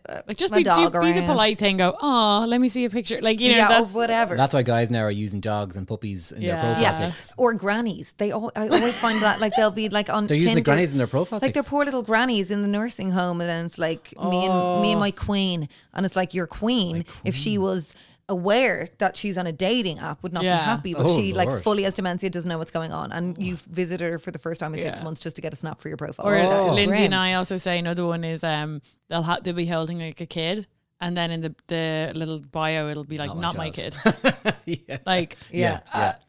So then I'm like, I have kids of mine, I'm like, They are my kids. Yeah. I'm a family man type, so you'll be okay with me. There's a huge amount of that. The double standards is a massive one, but the education thing. One bit of advice for women listeners would be, and this is why we've had the biggest issues with women. This is the biggest issue we ever had with women is academic snobbishness. So, women will spend longer by and large in education than men. So for every one woman in Ireland who has third level education, there's only 0.6 of an equivalent male. Men don't put as much of an emphasis on it. Because of trades and things like that. Yes, trades, farming, whatever else, entrepreneurship. Entrepreneurship especially. Yeah, big time. And so we'll get women every day, about 8 or 9 women that we have to say no to because I got that PhD from Trinners and the UCD, masters, there's no way I'd meet him because I work in Davies, Oh, no. And so we're like, oh God. The problem there is the 1-for-1 doesn't exist. And if you are judging the guy based on what he does and you're not looking at the emotional intelligence, communication skills, all that, and if you're equating intelligence solely with academic qualifications, you're really barking up the wrong tree and you will not. And that's why meet anyone. That's why there's so many 35 to 40-year-old women that are single, because they are literally judging the guy based on what he does and what letters he has and what he's already achieved and all that kind of stuff. So if we're talking about, the first date, dinner, second date, and that's gone well. Yeah. You've gone home to your separate homes, no shagging. So would you be on board with us? Me and Lindsay also say coffee dates, fuck that shit. Like the 15-minute, we don't like a coffee date. No, don't do coffee dates. Yeah, no, I like a more formal, proper evening setting, a romantic setting of being, or lunches because people want to have a few drinks, so they want to get a train or a bus, that kind of thing. A brunch kind of thing is nice, a late lunch. But we're very anti if a guy ever asked me out for coffee, I'd say absolutely no. Oh, definitely not. No, that's way too transient, way too fickle, way too quick, and way too easy to leave. It's just not sexy. Not even butlers. You're just, as a woman, you obviously are going to try and get, done up and look nice for a date, but it's you don't want to turn up looking like some weird high maintenance princess in heels at Starbucks. But you can get away with it even in a more casual. And also coffee kisses are also always a no. Coffee is not sexy. Cocktails are sexy. The word cock is in it, but coffee is not cute. Well, coffee makes me so jittery. You're talking a mile and you're usually in coffee shops, you're around businessmen coming in and out. Yeah. And it's a very stressful environment. It's not like you're sitting down and actually relaxing and dining. Oh, it's terrible. So you go for dinner for the first date or something relaxing like that. And then the second date, once we do the feedback call after the first date, we find out whether Mary and Johnny want to see each other again. And if they do, we say, have you exchanged numbers already? And a lot of the time they will say no, or they will say, yeah, I actually did. And we spent 5 hours together and went for a walk on the beach the next day. We're like, cool, great. Do you want to go on pause? So you can pause your membership in here for anything up to 3 months to give yourself and Johnny a nice opportunity to see, is this going to develop into a relationship? So you give a 3-month pocket. Yeah, and which is a perfect pocket. It is a perfect pocket. There's no need to be dragging it out for 9 months and realizing actually you're terrible. Within 3 months, you're not wasting so much time, because that it would be frustrating if it was 9 months and they're at the end of the day, I'm not really looking for something. And that's what a lot of people think. How a lot of people think. In Ireland, they'll say, "I'm in a relationship now the last 3-4 years. I'm 36, 37."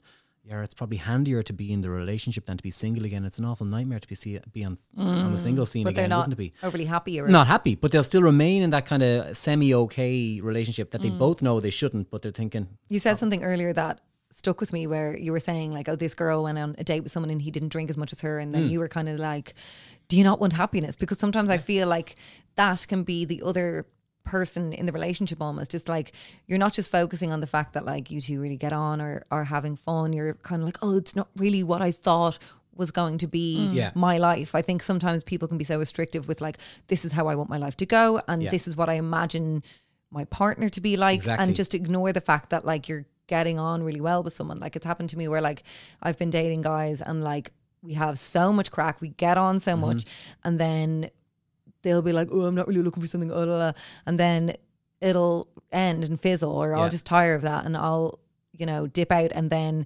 months later I'll see that they're dating someone kind of normal, or just a little Eileen, and oh, it's lovely and it's handy, and then they'll be sliding in my DMs being like, miss you, babes. Yeah, of course, because it was fun, it was exciting, it was mad, it was crazy.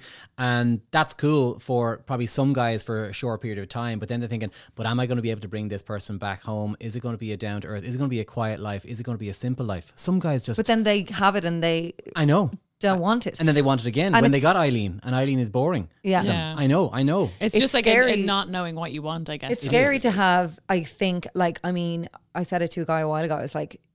I had to very much cut off my parents idea of my happiness, mm-hmm. to be able to live a happy life. Like I did that very young age because like I got married at 21 because that's what they kind of wanted and stuff like that. And I was trying to live their life of like them being proud of me. But mm-hmm. then I realized very soon on that like it doesn't work like that. No. If I'm not happy, they're not happy at the end of the day. Exactly. So I think it is kind of sad in a way that like men who've been kind of mollycoddled by their mums are then like trying to live for their mum. Mm-hmm. You know, they might like someone, but they're like, oh, but me mammy would die if they knew I was dating someone like that. You know? And we get calls from people younger and younger. The younger they are, like we'll get young girls calling and young guys, and they'll say things like, you know, I live in a very Catholic household. I am a staunch Catholic.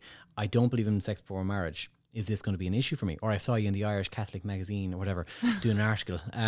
So I agreed with every word you said. So I now think this might be the way for me. And I was like, yeah, but the thing is, we don't ask Johnny if he is okay not having sex before marriage. It's going to be a difficult thing for you to get. If we were to match you based on your criteria and their criteria, we don't say you're not to have sex before marriage. Yeah. You know, old Catholic Ireland is very much different to, like now the majority of our clients are RC, but they're lapsed Catholics. They're not running to mass every Sunday. What's RC? Roman Catholic. Oh, okay. Yeah. Oh, they're just, but they're like cultural Catholics. Yes. Like they're like, I made me confirmation, but exactly. It's like they're not practicing Catholics. No, but they'll still have... The cultural kind of... They still think I need to get married in a traditional church because what would my mammy or my father say? And I want to have my kids christened and communions, and they want that like arc of their life to be so, which is it's a weird one. It is very one. Like, I mean, it is. I think number one, you should just cut off.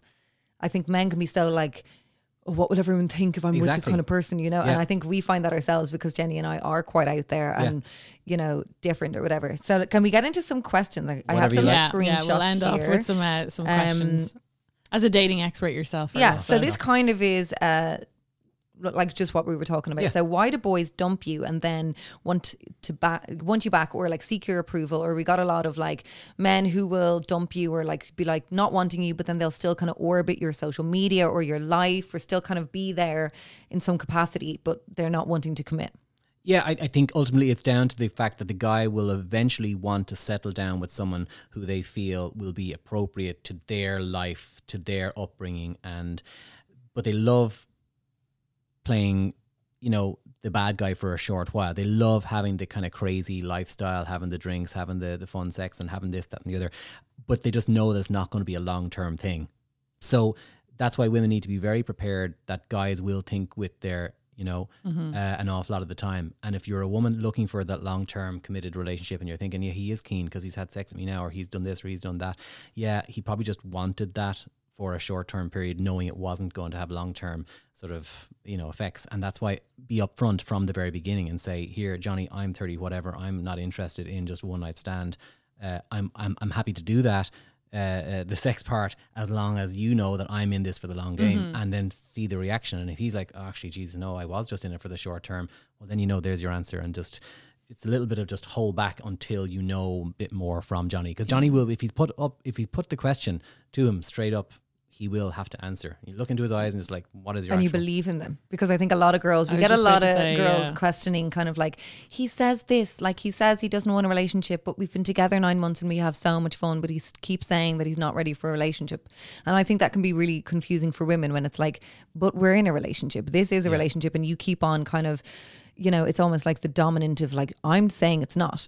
Like I'm it's kind of like a get out of jail free card. So do we believe them, or do we just like try and... keep going until they're like, actually... No, I mean, call them out and just say, fine, you don't think it's a relationship? I'm gone. Good luck. And just play a little bit hard to get. I know I hate the mind games and that crap, but Johnny needs to be told, well, yeah, I'm gone now. You had me. I know you lost me. So me and Lindsay do say that sometimes, unfortunately, men do need to be shown lessons sometimes. I think a lot of the times that men, like they actually say, if you were in that situation, like I think a lot of the time the guy actually has to see what it's like when the girl's not there. Yeah. Because when you're kind of also like hanging out with him and going on dates, but he's kind of saying, but this isn't a thing. Yeah. You're kind of, you know, we've talked about it before in the podcast. It's like he's getting all the benefits of a girlfriend with the get out of jail free clause. Yeah. So it's like, you actually have to be like, okay, so if you don't want a girlfriend, I'm going to show you what it's like without me here whatsoever, with no emotional support, without me hanging out and having fun and being around your mates and being a load of fun. Because then they actually go, oh, okay, I thought I didn't want a relationship, but maybe I want a relationship with her. But also she means business, and she isn't just bullshitting me here. And that's why every day I'll get girls calling up 35 to 40 and they'll say, I had a relationship with Johnny for the last 5-6 years. And here we are. Drops a bombshell on me and says, actually, I don't think I see marriage or kids in my future. Mm. And she's thinking, what the F have you done to me now? Wasted my 5 years of the most fertile or whatever. But it's not Johnny who's an evil bastard. He's not evil. He's just asleep at the wheel. And he doesn't know what the hell he wants half the time. But she needs to take responsibility and say, of what she wants. I'm actually getting out of here now because you're wasting my fucking time. Yeah, I think it's like when guys try to do that thing of like, well, this is never going to be serious, or I don't want anything serious and blah, blah, blah. It's like... Fine.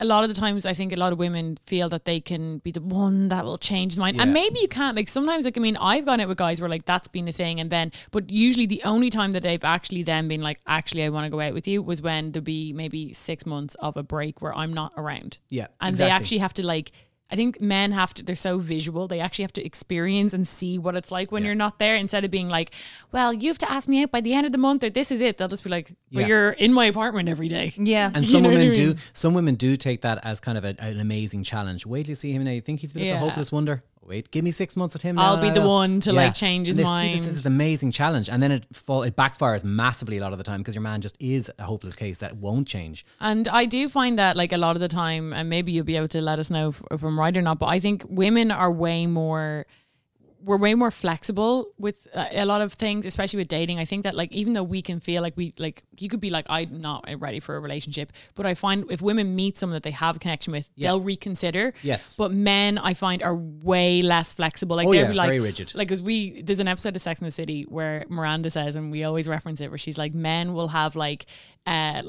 traffic lights. It's like red, orange, and when they're green, they're like, okay, now I'm ready. Yeah. And would you agree with that in a 100%, yeah. No, it's very, they've got to have their light on. Yeah. It's like a taxi light. Yeah. Women can adapt and they can multitask and they can just say, okay, I was planning on this, but now look, that guy, he's thrown this ball in the air, and now I suppose I am a teacher, but I can be a teacher there as well. That the moving thing is a massive thing. Guys often say, sure, I'm a builder, I'm a farmer, I can't move the farm. So they use that reason as why not to meet anyone outside in a local area. All these excuses. Women are much better at saying, no, I'm an educated woman. I've got this, I've got that. I can move here, I can do that. Much more malleable. Yeah. Okay, we got another one. If someone ghosts you, should you leave it or ask for an explanation? Well, ask once for an explanation, but then move on. And then, Jesus, like if anyone's ghosting you, it depends on how long a relationship you had in the first place and how long you've been interacting. If it's been a long, drawn out, amazing, you gave him loads of deep and meaningful conversations, then I'd ask once and say, that was a pretty shitty thing to do. I'd like to know what it is that I did, or maybe you're in a bad place right now, and that's okay too, but just to move this up forward so we can actually both progress and turn the page and move into the next chapter. Be nice to know what actually happened. But closure. But if it was a quick thing and it was a one night thing and then nothing, move on. They're just obviously... You don't want to look too desperate in a way, and because they're probably in relationships. Too invested. Yeah, they're probably in relationships, so they're probably married. A lot of the times they don't want to meet anyone at all. They just want to know they have options. Or sometimes I find a lot of it can be like that they were kind of dating around and they found one that they're kind of like, and then it's just like, do you want to hear that? Where you're like, I actually preferred Emer. You're exactly. Like, oh God! Yeah. I wish I didn't know that. I wish I just thought that you lost your phone. Whatever helps you sleep at night. Yeah, exactly. So, a quick one: do zodiac signs come into matchmaking at all? Oh Lord! When the question is asked, we say, please stop. Okay. Don't water sign me. No. I love a water sign. No. Really? And does that happen a lot? The odd time, yeah. And have you ever noticed like any like matches? Truth in the matter? Yeah. No.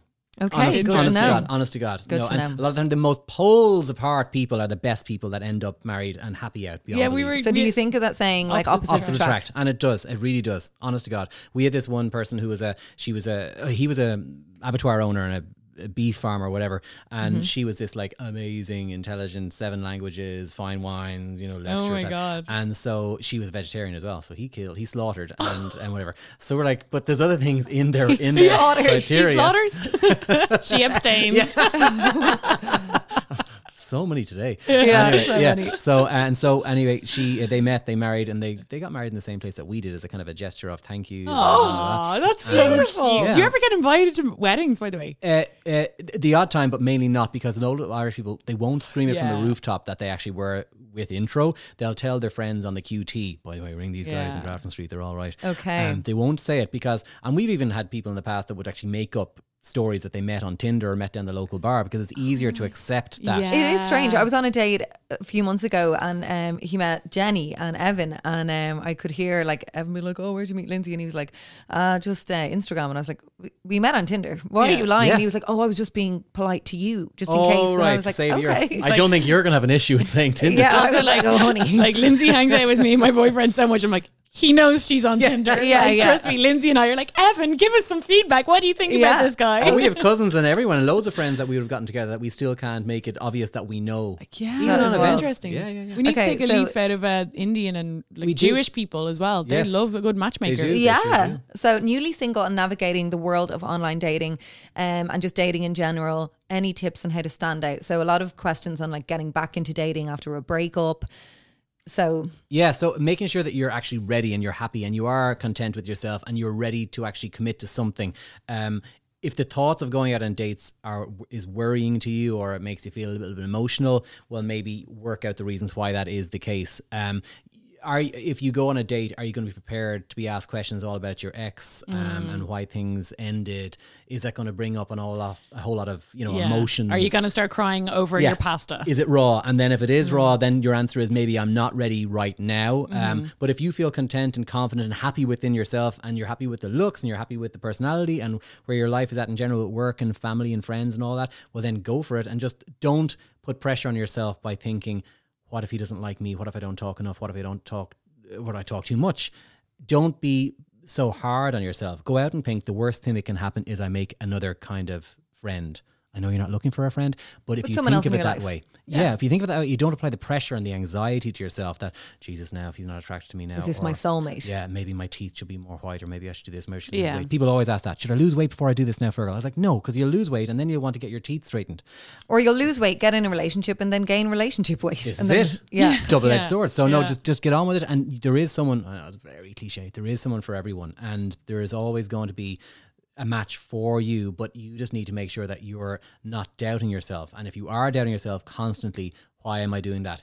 Do I need to talk to someone? Honest, there's an awful lot of people, and especially now with anxiety, it's everywhere. We're hearing it nonstop on the phone. People just really conscious of where they're at, the loneliness. The loneliness is an epidemic level. Like before COVID, it was killing more people than cancer. That's probably the most depressing line I've said today. Yeah, but that's interesting. But it's true. Loneliness. And it's a very very hard thing to admit from any age, and you can be lonely in a relationship as well. In a bad relationship, there's nothing lonelier I feel than being in a relationship and feeling lonely. Exactly, if they just don't get you, it really is. They don't get you. But especially now, people are locked away and they're living in a large house with loads of roommates, and they're working and they're on their laptop 12 hours a day, and they're single. And like, Jesus, where's the end in sight? And then they're hearing lockdown. It's huge. Anxiety and a little bit of loneliness. It's gotten bigger and bigger. So if you're feeling capable of being out there and putting yourself out there and just having an enjoyable experience with someone, chatting and maybe wanting to take to the next step, well, then you're ready. But tips, just be yourself. Honestly, it just sounds so cliche again, but just don't be trying to be anyone that you're not. I agree with that. I always go into dates just full, no, like, this is me facade, like me or don't. Yeah, and I think there's a balance of being yourself, but not kind of putting all of yourself out on the table. This is me. You don't have to vomit all over the table. Yeah, exactly. Because it takes so much time to get to know someone. Yeah. You're never going to know someone on a first date. So just kind of hold back a bit. It takes 6 months to get to know someone. So no matter what you put on the table on the first date, even if you have a boyfriend, you can look back on the first date and be like, that's it. And we had a guy who, the guy actually yesterday said to me, I was thinking, because I went on my first date and she's the one I'm now married to, but I have to admit, I was thinking now, since there's 5 dates, 5 options in intro, I wonder now, should I go on all the 5 dates and decide which one I want after? Yeah. And we're like, well, yeah, then, you think the grass is greener, and then you realize the first one was the best one, and the first one's gone off with Johnny. So you lose out. So do you find that men or women are more kind of enticed by the options? Because I think women think that men are so obsessed, there's so much more choice now. We have 1,000 women in our pocket on Tinder, or wherever you want on Instagram. But I also think that women can be like that. Do you notice who would be more? Well, women in terms of expectation wise, women will look for, the list is very long in terms of education, profession, height, travel, culture, just being there. There are more women in the 40s, 50s and 60s. That's why there's more. And when women pocket themselves in the urban areas, it's like a cat fight to get the good guy. Mm. And they're like, where are all the men? I get asked that all the time. And I'm 50. Are there any men in your books? Like, well, we wouldn't be running a very good agency if we didn't have any men in our books. We wouldn't be here 10 years on Grafton Street. So yes, but the thing is they're looking in the wrong places and they're looking for the wrong things. And they're emphasizing all those things. Like, well, if he hasn't got a PhD, I've got 20 letters after my name. They have more boxes to tick. Way more boxes to tick. So if you find yourself being really picky, and if your list is extremely long, and you're the person that hears their friends saying to them all the time, Jesus, you really need to amend that. Your profile is outrageous. You're looking for everything, and supermen don't exist. Stop having such a high bar for how good men should be. Just you be you, let him be him, and see if there's actually... And enjoy it. Yeah, and just have a bit of fun and stop being so much pressure on yourself. So if you are looking for, which I'm sure a lot of people are, especially like you were saying after lockdown, if you're looking for something, of length, and you're looking for like a proper relationship, when do you have sex? When do you kind of get more, like, how do you know that we got a question with this. This is not... We got a few of these. So obviously we got a lot of the like, oh, I'm only getting one night stands. So now we know that is just a thing. So when is the right time? Who's saying they're only getting one night stands? People who are only giving one night stands. Okay. That's the point. They have to stop wondering, how is this happening? It's like, well, it does happen as well when like you'll wait for the third date and then they'll ghost you too. Now that can just be like, look, I didn't enjoy the sex or... Well, like, I think what it is that like, if... You know, what's that thing? The definition of insanity is trying the same thing over and over and expecting different results. So it's not that like one night stands are inherently evil and only going to get you bad men. But it's like if it's all you're doing and you keep doing it and expecting different results, like what's the harm in trying something different the next time? Like just for one time. So, so that was the question. When is a good time? Well, abstain until you know that you're on the same page, and use your self-awareness. Like people nowadays, they're so clued in, they're so copped on, and they're really aware of, what they should be looking out for and the red flags. And if the guy seems disinterested in the conversation that you're having at your dinner, well, then he's probably not really all that invested in you and in it. And then when he all of a sudden perks up when it's bedtime, well, then you probably know. So just stop. Don't get hammered off your face drunk where you actually don't know what's going on a first date. And don't arrive drunk. Obviously, with Dutch courage, an awful lot of Irish people do that. Yeah. And we're like, here, chill out for a little bit. Yeah, have the crack and have your fun. But just make sure that you're actually aware of your senses and you're in control 100% of what you're actually doing. And you're able to, because I think that can be a reason why women get like, where people have one night stands, because you're like, having so much fun, and the drinks are flowing, and then you're like, I'm in bed. I know it's silly, but here we go. Yeah, and so keep your wits about you, and like not getting obliterated drunk. Yeah, but like not be all like Catholic about it, but like. One night stands, fine, whatever you want to do. If you know that's what you're putting in for, don't complain about the guy being, using you for a one night stand. If you went out for a one night stand, if you're looking for a long term, meaningful relationship, something serious with a view to marriage. Well, then you need to ask yourself, where am I going? What am I doing about this? Am I going to a pub on a Friday night and getting lambasted drunk? Am I going to Cavanagh's Inn? Am I going where? Am I going onto Tinder or Bumble? If you're looking for something long-term meaningful, put yourself into a pool of people that attracts people like that. And that's why we, after 10 years, it's now working hugely, because every single person who's in it wants a long-term meaningful relationship. Yeah. And they pay for it. So we had an idea. So we have X-Gals, which is our subscription podcast, which is juicier. So we thought maybe we could in the future set me up, because I'm the only single one of the two of us, and we could do a review then on X-Gals. I like it. Yeah. So when restaurants are back open, I'll give you my criteria, see if you can find... We'll have to hammer you down on certain things. It ain't working for me. It'd be interesting. I'm seeing guys and they're like, enjoying my company, but they're like basically not, it happens a lot where they're just like, no, not a relationship, or I'm not ready for a relationship, or I don't see you as someone who I would be with for a long time. And I'm like, huh?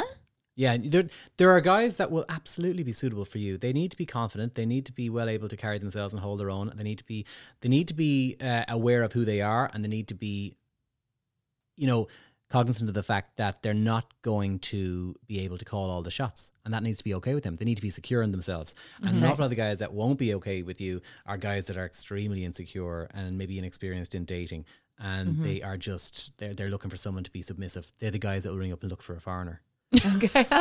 So fear not, life is good, and you'll definitely have success. Okay, so shall we do that? I think that would be so fun. I think it'd be really fun. Because I would love to see who you would set me up with, because it's, I'm very much like, I don't have a type at all. Like, you know, so Lindsay's very open with her dating. I am. Yeah, I always say don't have a type, just come in and have certain traits and qualities that are like, you know, they're deal breakers. Obviously you're going to want someone who's kind of a family oriented kind of person. Eventually, not on first date. But Lindsay's very close to her family. So Yes. And I'm like your spokeswoman. Yes, I am. Thank you. I'm speaking on behalf of Lindsay, and she very close. And then I would also be able to take, so if I go on a date or whatever, and we then remember, you were saying that like you don't give feedback, but I would be able to take it. So I'll give you the feedback of how I went, and I would be able to take you to say you went wrong here. Lindsay, actually, you always say that that's something that she wishes she got more in dating, is like a bit of feedback if it went wrong, or like just in general. Because I'm very okay. Like my armor doesn't get chinked that much. Like we get a lot of hate and it doesn't really chink my armor. So if someone was to say you were really this, you were really that, I'd be like, okay, great. I just won't do that again. You know, I would just take it on board rather than being like, well, if we get recurring feedback on a date from a person about another person, we will say, look, you know, Mary, it's come to our attention that you arrived to the restaurant and you could hardly walk. Yeah. And so if it's recurring, you will bring it up. But not Mary. Oh God, could you imagine? Thank you. I'd like to pause my membership, please. Yeah. But what some people will say is, you know, I had a nice... Oh my God, do you imagine? I had to escort her to the taxi, that kind of stuff. We've heard all this. Yeah. But like, you know, if it's down to, I like the person, but I don't know why they told the joke about Trump, and I just didn't find it, you know, funny at all. I was like, well, so I'm not going to go back to...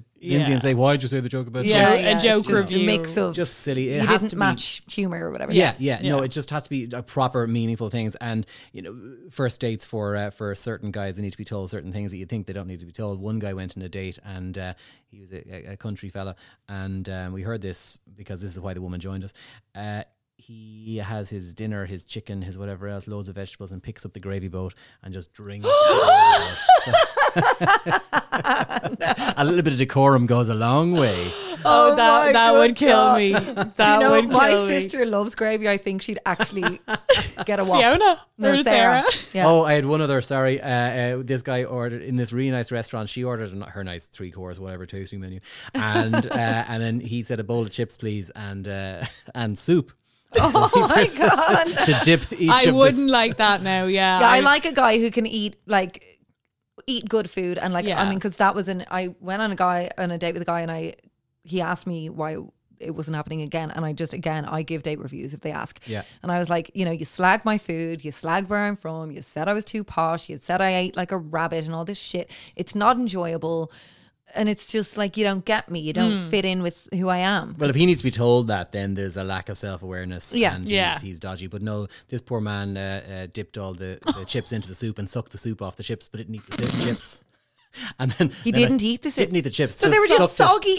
Lindsay would die. I am snobby about food. I do like a guy who can use chopsticks and who can like order. Well, cultured in that way. Yeah, you know, I remember like even I asked Evan before, like I was like, what are like my boyfriend? I was like, what are things that like girls do that like would turn you off on a date? And one thing he said, he's like, I hate it when like I go somewhere where like a really nice restaurant and she orders like a garden salad. He's like he's like, I'm bringing you to a nice ass restaurant. Don't be getting like, I'll have the salad. Yeah. You know, he's like, I like a girl who can eat, you know, and like enjoys the menu and can understand it. Yeah. Or then he said in another time he brought a girl to like a really nice restaurant, and I was like, you didn't bring me there. Mm-hmm. Anyway, and he was like, she ordered like something off the kids' menu. Oh, chicken nuggets. Like chicken nuggets, and he was like getting another like a 7-course kind of tasting thing, and he was just like, okay, this is going to be not enjoyable. We just don't, we don't. If it's something you enjoy in your life, but okay. So I'm intrigued. So there's a plan. We've gone on now for an hour and a half. So girls, go. You're a wealth of knowledge. The Instagram, drop the Instagram.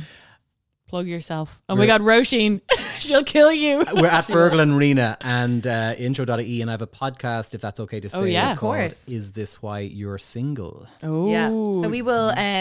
put up your profile as well the day that this goes out. It'll be tagged, so, all the rest. It'll be on our Instagram, gals, so check out. But you were a wealth of knowledge. Probably the best dating advice I think we've ever got. Ah, stop. No, it's honestly. Great. Honestly, we're just very to the point, which we love. But thank you so much, Fergal. And we'll talk to you soon, hopefully. You will. Okay, bye, gals.